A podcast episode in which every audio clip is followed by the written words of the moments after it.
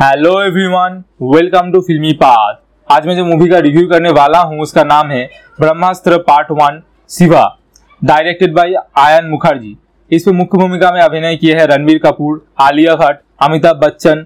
इसमें शाहरुख खान और नागार्जुन का कैमियो है। इस फ़िल्म में अग्नि, जल, वायु और सबसे शक्तिशाली ब्रह्मास्त्र के बारे में दिखाया गया है। इस फ़िल्म का सबसे बड़ा पॉजिटिव साइड है इसका वीएफएक्स और सिनेमाटोग्राफी थ्री में इस फ़िल्म को देखने में बहुत अच्छा लगता है।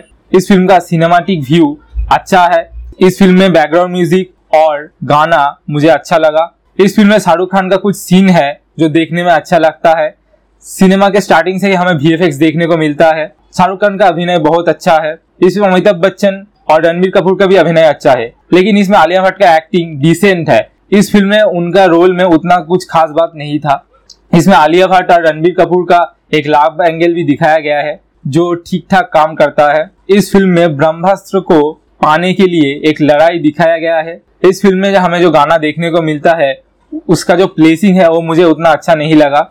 इस फ़िल्म में एक्शन कोरियोग्राफी अच्छा है, लेकिन वो वी के कारण और भी ज़्यादा अच्छा लगता है। इस फ़िल्म का स्क्रीन प्ले और स्टोरी उतना अच्छा नहीं है, और कैरेक्टर डेवलपमेंट भी और अच्छा हो सकता था। अगर आप हॉल में थ्री में इस फ़िल्म को देखेंगे तो आपको अच्छा लगेगा। ये है मेरा रिव्यू। अगर आपको रिव्यू अच्छा लगा तो हमारे चैनल को फॉलो करें, सब्सक्राइब करें।